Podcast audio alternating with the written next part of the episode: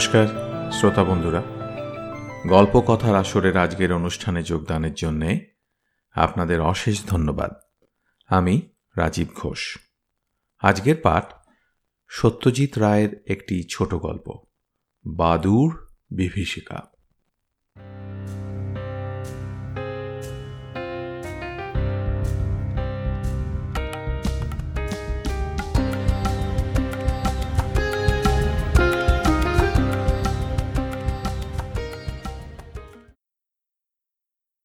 বাদুর জিনিসটা আমার মোটেই ধাতে সয় না।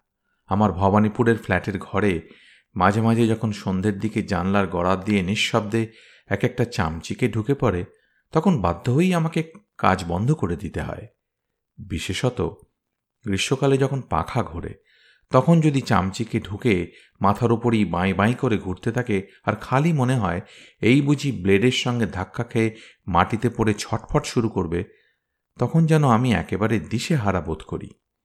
প্রায় ঘর থেকে বেরিয়ে যেতে হয়, আর আমার চাকর বিনোদকে বলি, ওটাকে তারাবার যা হোক একটা ব্যবস্থা করো। একবার তো বিনোদ আমার ব্যাডমিন্টন র্যাকেটের এক বাড়িতে একটা চামচিকে মেরেই ফেলল। সত্যি বলতে কি, কেবলমাত্র যে অস্বস্তি হয় তা নয়, তার সঙ্গে যেন একটা আতঙ্কের ভাবও মেশানো থাকে। বাদুরের চেহারাটাই আমার বরদাস্ত হয় না না পাখি, না জানোয়ার তার উপরে ওই যে মাথা নিচু করে পা দিয়ে গাছের ডাল আঁকড়িয়ে ঝুলে থাকা এইসব মিলিয়ে মনে হয় বাদুর জীবটার অস্তিত্ব না থাকলেই বোধহয় ভালো ছিল। কলকাতায় আমার ঘরে চামচিকে এতবার ঢুকেছে যে, আমার তো এক এক সময় মনে হয়েছে আমার ওপর বুঝি জানোয়ারটার একটা পক্ষপাতিত্ব রয়েছে।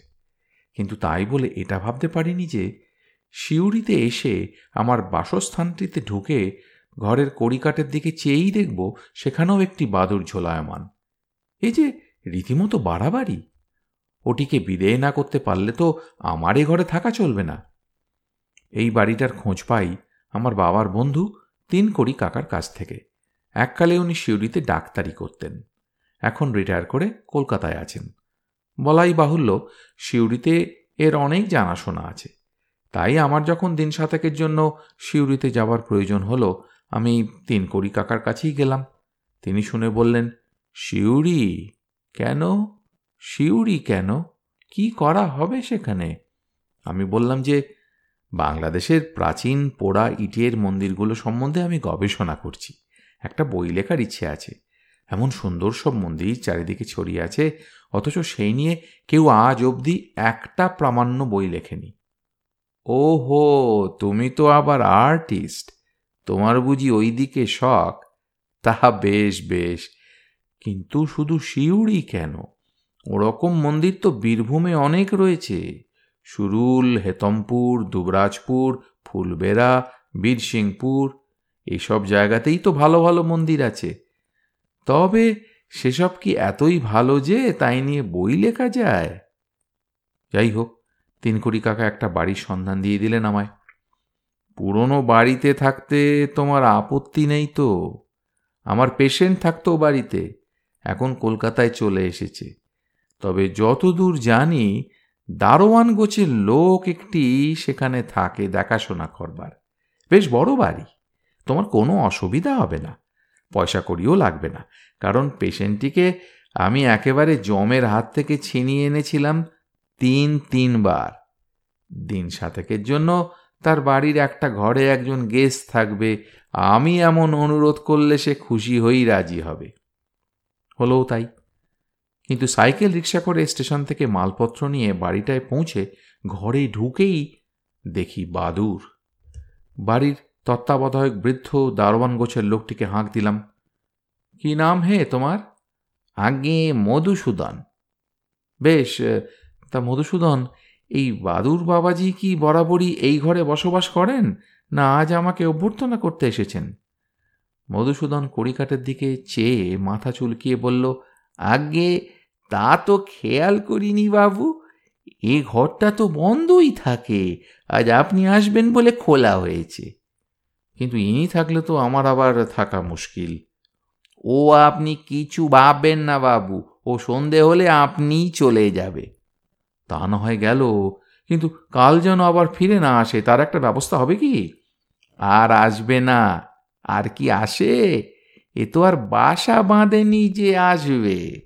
রাত্রিরে কোন সময় ফস করে ঢুকে পড়েছে। দিনের বেলা তো চোখে দেখতে পায় না, তাই বেরুতে পারেনি। চাটা খেয়ে বাড়ির সামনের বারান্দায় একটা পুরনো বেতের চেয়ারে এসে বসলাম। বাড়িটা শহরের এক প্রান্তে। সামনে উত্তর দিকে, কার যেন মস্ত আমবাগান। গুঁড়ির ফাঁক দিয়ে দূরে দিগন্ত বিস্তৃত ধান ক্ষেত দেখা যায়। পশ্চিম দিকে একটা বাঁশ ঝাড়ের ওপর দিয়ে একটা গির্জার চূড়ো দেখা যায়। শিউরির এটি একটি বিখ্যাত প্রাচীন গির্জা। রোদটা পড়লে একটু ওদিকটায় ঘুরে আসব বলে স্থির করলাম। কাল থেকে আবার কাজ শুরু করব। খোঁজ নিয়ে জেনেছি, শিউরি এবং তার আশেপাশে বিশ পঁচিশ মাইলের মধ্যে অন্তত খান্ত্রিশেক পোড়া ইটের মন্দির আছে। আমার সঙ্গে ক্যামেরা আছে এবং অপর্যাপ্ত ফিল্ম। এইসব মন্দিরের গায়ের প্রতিটি কারুকার্যের ছবি তুলে ফেলতে হবে। ইটের আয়ু আর কতদিন? এসব নষ্ট হয়ে গেলে বাংলাদেশ তার এক অমূল্য সম্পদ হারাবে। আমার রিস্ট ওয়াচের দিকে চেয়ে দেখি সাড়ে পাঁচটা। গির্জার মাথার পিছনে সূর্য অদৃশ্য হল। আমি আর ভেঙে চেয়ার ছেড়ে উঠে বসে সবে বারান্দার সিঁড়ির দিকে পা বাড়িয়েছি। এমন সময় আমার কান ঘেঁষে সনসন শব্দ করে কি যেন একটা উড়ে আমবনের দিকটায় চলে গেল। শোয়ার ঘরে ঢুকে কড়িকাঠের দিকে চেয়ে দেখি বাদুরটা আর নেই। ঝাক, বাঁচা গেল। সন্ধেটা অন্তত নির্বিঘ্নে কাটবে। হয়তোবা আমার লেখার কাজটাও কিছুটা এগিয়ে যেতে পারে। বর্ধমান, বাঁকুড়া আর চব্বিশ পরগনার মন্দিরগুলো এর আগেই দেখা হয়ে গিয়েছিল। সেগুলো সম্পর্কে লেখার কাজটা এই শিউরিতে থাকতে থাকতেই আরম্ভ করব ভেবেছিলাম। রোদটা পড়তে আমার টর্চটা হাতে নিয়ে গির্জার দিকটায় বেরিয়ে পড়লাম। বীরভূমের লাল মাটি, অসমতল জমি, তাল আর খেজুর গাছের শাড়ি এসবই আমার বড় ভালো লাগে। তবে শিউরিতে আমার এই প্রথম আসা প্রাকৃতিক দৃশ্য উপভোগ করার উদ্দেশ্যে যে আমি আসিনি, তবুও এই সন্ধ্যাটায় লাল গির্জার আশপাশটা ভারী মনোরম লাগল। হাঁটতে হাঁটতে গির্জা ছাড়িয়ে পশ্চিম দিকে আরও খানিকটা পথ এগিয়ে গেলাম। সামনে দেখলাম খানিকটা জায়গা রেলিং দিয়ে ঘেরা। দূর থেকে কারও বাগান বলে মনে হয়। একটা লোহার গেটও রয়েছে বলে মনে হয়। আরও খানিকটা এগিয়ে গিয়ে বুঝলাম বাগান নয়, গোরস্থান। খান ত্রিশেক খ্রিস্টানদের কবর রয়েছে গোরস্থানটায়। কোনোটির উপর কারুকার্য করা পাথর বা ইটের স্তম্ভ, আবার কোনোটিতে মাটিতে শোয়ানো পাথরের ফলক। এগুলো যে খুবই পুরনো, তাতে কোনো সন্দেহ নেই। স্তম্ভগুলোতে ফাটল ধরেছে, আবার ফাটলের মধ্যে এক একটাতে অশ্বত্থের চারা গজিয়েছে।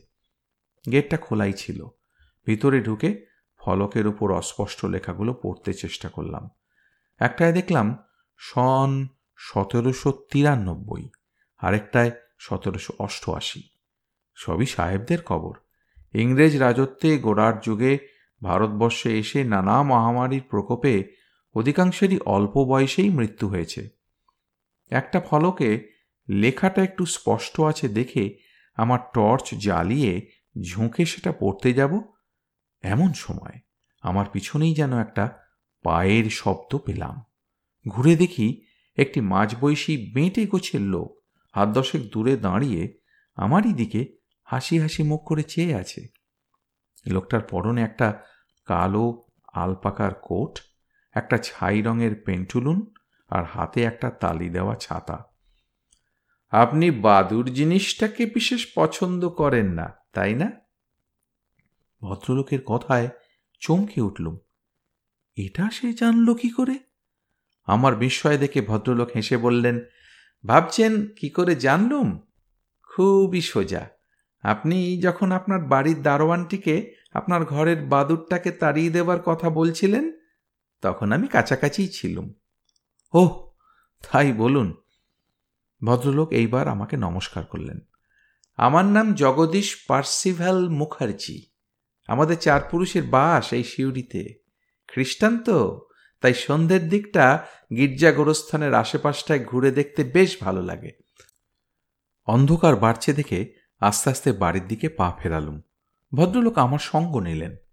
কেমন যেন লাগছিল লোকটিকে। এমনিতে নিরীহ বলেই মনে হয়, কিন্তু গলার স্বরটা যেন কেমন কেমন মিহি, অথচ রীতিমতো কর্কশ। আর গায়ে পড়ে যেসব লোক আলাপ করে, তাদের আমার এমনিতেই ভালো লাগে না। টর্চের বোতাম টিপে দেখি সেটা চলছে না। মনে পড়ল হাওড়া স্টেশনে একজোড়া ব্যাটারি কিনে নেব ভেবেছিলাম, সেটা আর হয়নি। কি মুশকিল, রাস্তায় সাপকোপ থাকলেও তো দেখতে পাবো না। ভদ্রলোক বললেন, আপনি টর্চের জন্য চিন্তা করবেন না, অন্ধকারে চলাফেরার অভ্যেস আছে আমার, বেশ ভালোই দেখতে পাই। সাবধান, একটা গর্ত আছে কিন্তু সামনে। ভদ্রলোক আমার হাতটা ধরে একটা টান দিয়ে বাঁ দিকে সরিয়ে দিলেন। তারপর বললেন ভ্যাম্পায়ার কাকে বলে জানেন? সংক্ষেপে বললুম, জানি। ভ্যাম্পায়ার কে না জানে? রক্তচোষা বাদুরকে বলে ভ্যাম্পায়ার ব্যাট ঘোড়া, গরু, ছাগল ইত্যাদির গলা থেকে রক্ত চুষে খায়।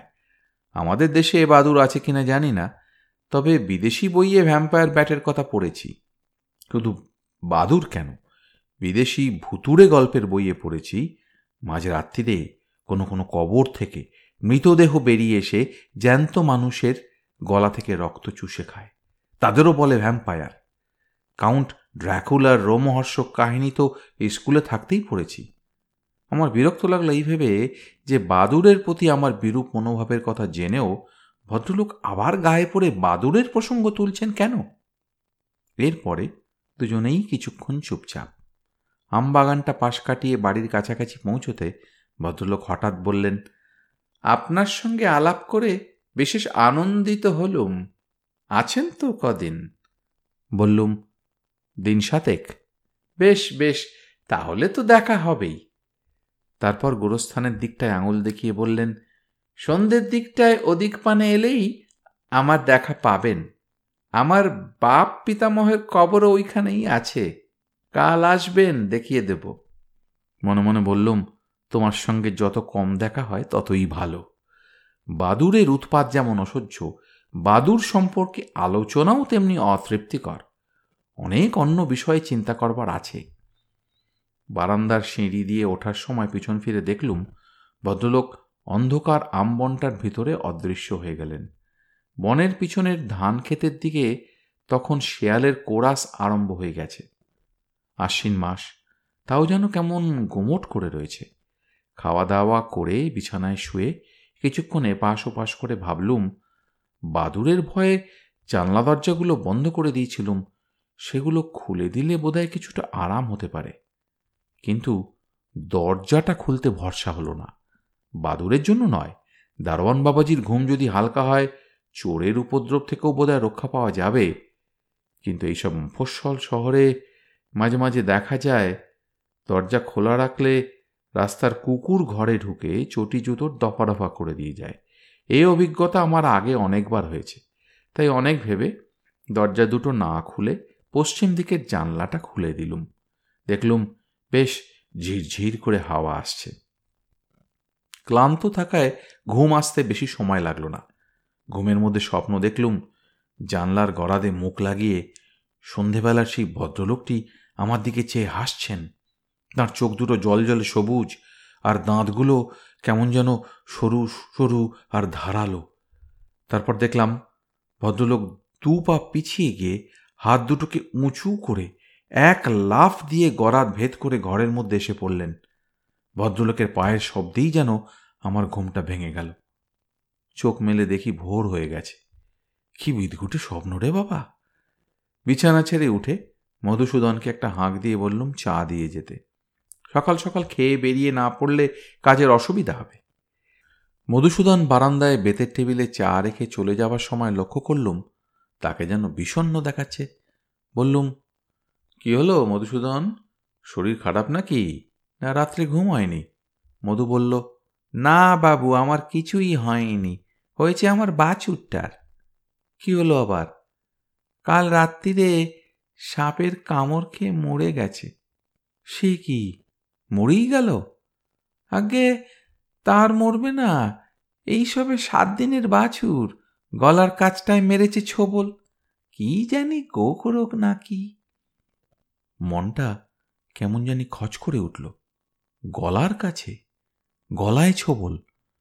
কালই যেন হঠাৎ মনে পড়ে গেল ভ্যাম্পায়ার ব্যাট। জন্তু জানোয়ারের গলা থেকে রক্ত শুষে নেয় ভ্যাম্পায়ার ব্যাট কিন্তু পরক্ষণেই মনে হলো, সাপের ছোবলে বাছুর মরবে এতে আর আশ্চর্য কি? আর বাছুর যদি রাত্রে শুয়ে থাকে, তাহলে গলায় ছোবল লাগাটা তো কোনো অস্বাভাবিক ব্যাপার নয়। আমি মিছিমিছি দুটো জিনিসের মধ্যে একটা সংযোগ স্থাপনের চেষ্টা করছি। মধুসূদনকে সান্ত্বনা দেবার মতো দু একটা কথা বলে কাজের তোড়জোড় করব বলে ঘরে ঢুকতেই দৃষ্টিটা যেন আপনা থেকেই কড়ি কাঠের দিকে চলে গেল। কালকের সেই বাদুরটা আবার কখন জানি তার জায়গায় এসে আশ্রয় নিয়েছে। ওই জানলাটা খোলাতেই এই কাণ্ডটা হয়েছে। ভুলটা আমারই। মনে মনে স্থির করলুম, আজ রাত্রে যত গুমটি হোক না কেন দরজা, জানলা সব বন্ধ করেই রেখে দেব। সারাদিন মন্দির দেখে বেশ আনন্দেই কাটল। অষ্টাদশ ও নবিংশ শতাব্দীর এই পোড়া ইটের মন্দিরের গায়ের কাজ দেখে সত্যি স্তম্ভিত হতে হয়। হেতমপুর থেকে বাসে করে ফিরে শিউরি এসে যখন পৌঁছলুম তখন সাড়ে চারটে। বাড়ি ফেরার পথ ছিল গোরস্থানটার পাশ দিয়েই। সারাদিনের কাজের মধ্যে কালকের সেই ভদ্রলোকটির কথা প্রায় ভুলেই গিয়েছিলুম। তাই গোরস্থানের বাইরে সজনে গাছটার নিচে হঠাৎ তাঁকে দেখে যেন চমকে উঠলুম। পরে মূর্তেই মনে হলো লোকটাকে না দেখতে পাওয়ার ভান করে এড়িয়ে যেতে পারলে খুব সুবিধেই হয়। কিন্তু সে আর হবার জো নেই। মাথা হেঁট করে হাঁটার স্পিড যেই বাড়িয়েছি, অমনি ভদ্রলোক লাফাতে লাফাতে এগিয়ে এসে আমার হাত ধরে ফেললেন। রাত্রিরে ঘুম হয়েছিল? ভালো? আমি সংক্ষেপে হ্যাঁ বলে এগোতে আরম্ভ করলুম। কিন্তু দেখলুম আজও ভদ্রলোক আমার সঙ্গ ছাড়বেন না। আমার দ্রুত পদক্ষেপের সঙ্গে পা মিলিয়ে হাঁটতে হাঁটতে বললেন, আমার আবার কি বাতিক জানেন? রাত্রে আমি একদম ঘুমোতে পারি না। দিনের বেলাটা কষে ঘুমিয়ে নি আর সন্ধ্যে থেকে সারা রাতটা এদিক ওদিক বেরিয়ে বেড়াই। এই ঘোড়ায় যে কি আনন্দ, তা আপনাকে কি করে বোঝাবো? এই গোরস্থানের ভিতরে এবং আশেপাশে যে কত দেখবারও শোনবার জিনিস আছে, তা আপনি জানেন? এই যে, এরা সব মাটির তলায়, কাঠের বাক্সের মধ্যে বছরের পর বছর বন্দি অবস্থায় কাটিয়ে দিচ্ছে। এদের অতৃপ্ত বাসনার কথা কি আপনি জানেন? এরা কি কেউ এইভাবে বন্দি থাকতে চায়? কেউ চায় না। সকলেই মনে মনে ভাবে, একবারটি যদি বেরিয়ে আসতে পারি। কিন্তু মুশকিল হলো কি জানেন? এই বেরোনোর রহস্যটি সকলের জানা নেই। সেই শোকে তারা কেউ কাঁদে, কেউ গোঙায়, কেউ বা ঘন ঘন দীর্ঘশ্বাস ফেলে। মাঝরাত্রিরে যখন চারিদিক নিস্তব্ধ হয়ে যায় শেয়াল যখন ঘুমিয়ে পড়ে, ঝিঁঝি পোকা যখন ডেকে ডেকে ক্লান্ত হয়ে যায়, তখন যাদের শ্রবণ শক্তি খুব তীক্ষ্ণ, এই যেমন আমার, তারা এইসব মাটির নিচে কাঠের বাক্সে বন্দি প্রাণীদের শোকোচ্ছ্বাস শুনতে পায়।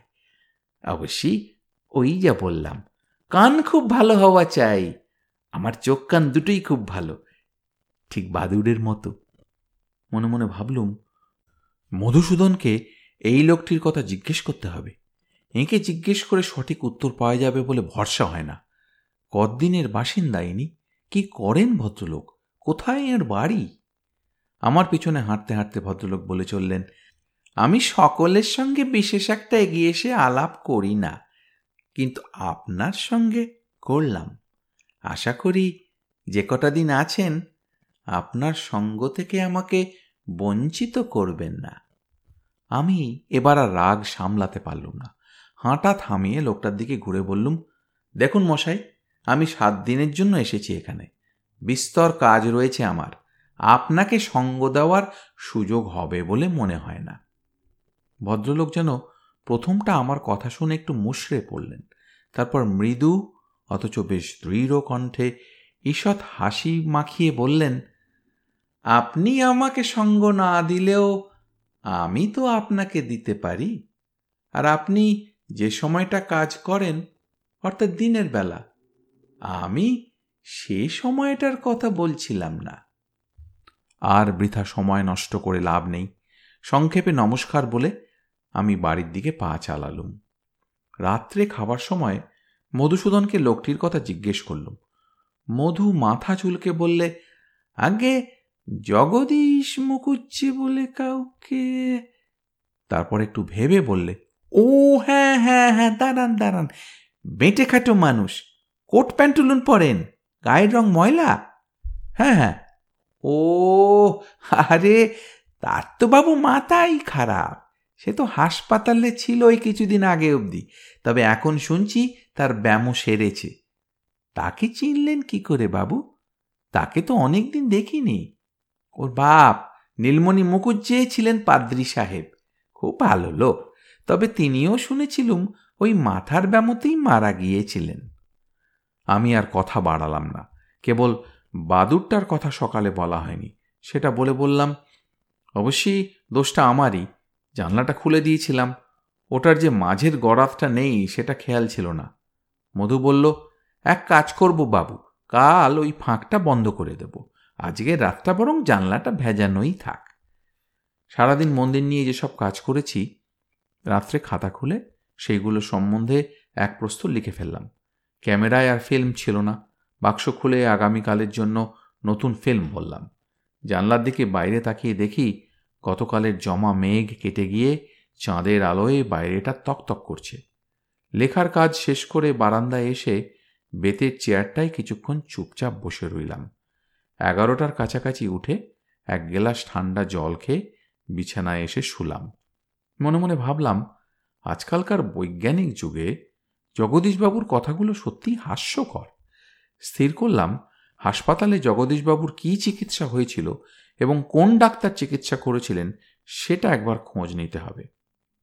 মেঘ কেটে গিয়ে গুমোট ভাবটাও কেটে গিয়েছিল। তাই জানলা দরজা বন্ধ করাতেও কোনো অসুবিধা লাগছিল না। বরঞ্চ পাতলা চাদর যেটা এনেছিলাম, সেটা আজ গায়ে দিতে হলো। চোখ বোঝার অল্পক্ষণের মধ্যেই বোধহয় ঘুমিয়ে পড়েছিলাম। কটার সময় যে ঘুমটা ভাঙল, জানি না। আর ভাঙার কিছুক্ষণ পরে পর্যন্ত কেন যে ভাঙল, সেটা ঠিক বুঝতে পারছিলাম না।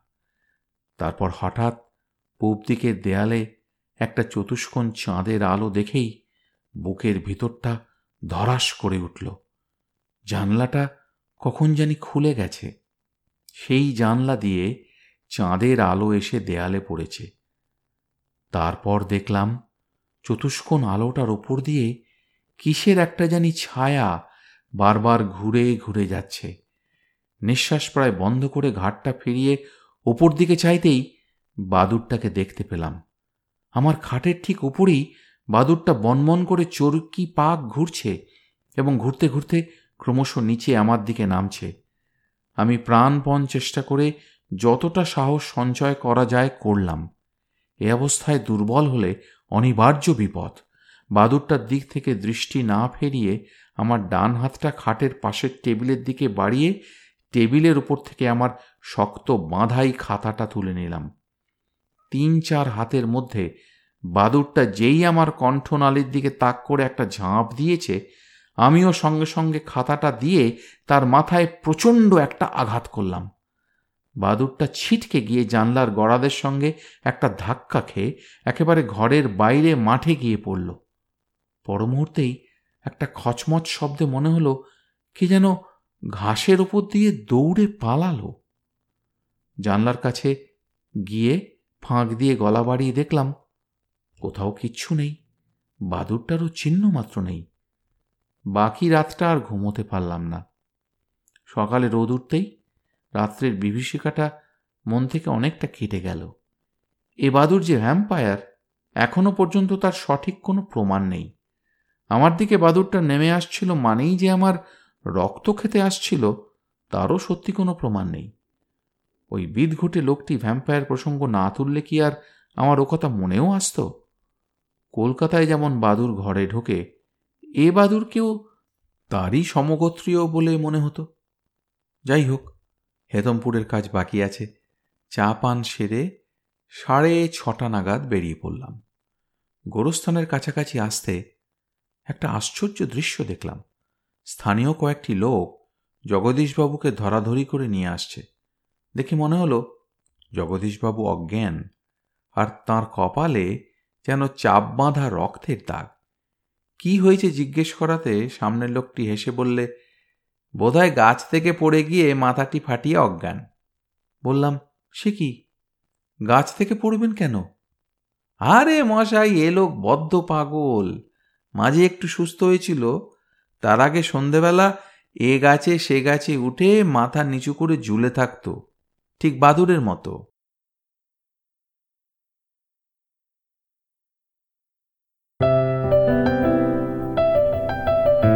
আপনাদের মতামত আমাদের জানাতে ভুলবেন না কিন্তু, শ্রোতা বন্ধুরা। আমাদের ওয়েবসাইট গল্প কথার আসর dot org G O L P O K O T H A R A S O R dot O R G